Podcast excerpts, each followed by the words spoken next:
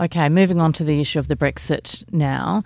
Um, there have been calls for the, the calls for Jeremy Corbyn, the Labor leader, to resign have been joined now not only by David Cameron but also by former Labor leader Ed Miliband.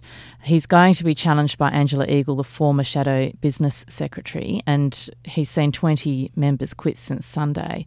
It's a pretty serious situation. Do you think he should resign? Yeah, I think he should. I don't think he was ever a viable Labor leader.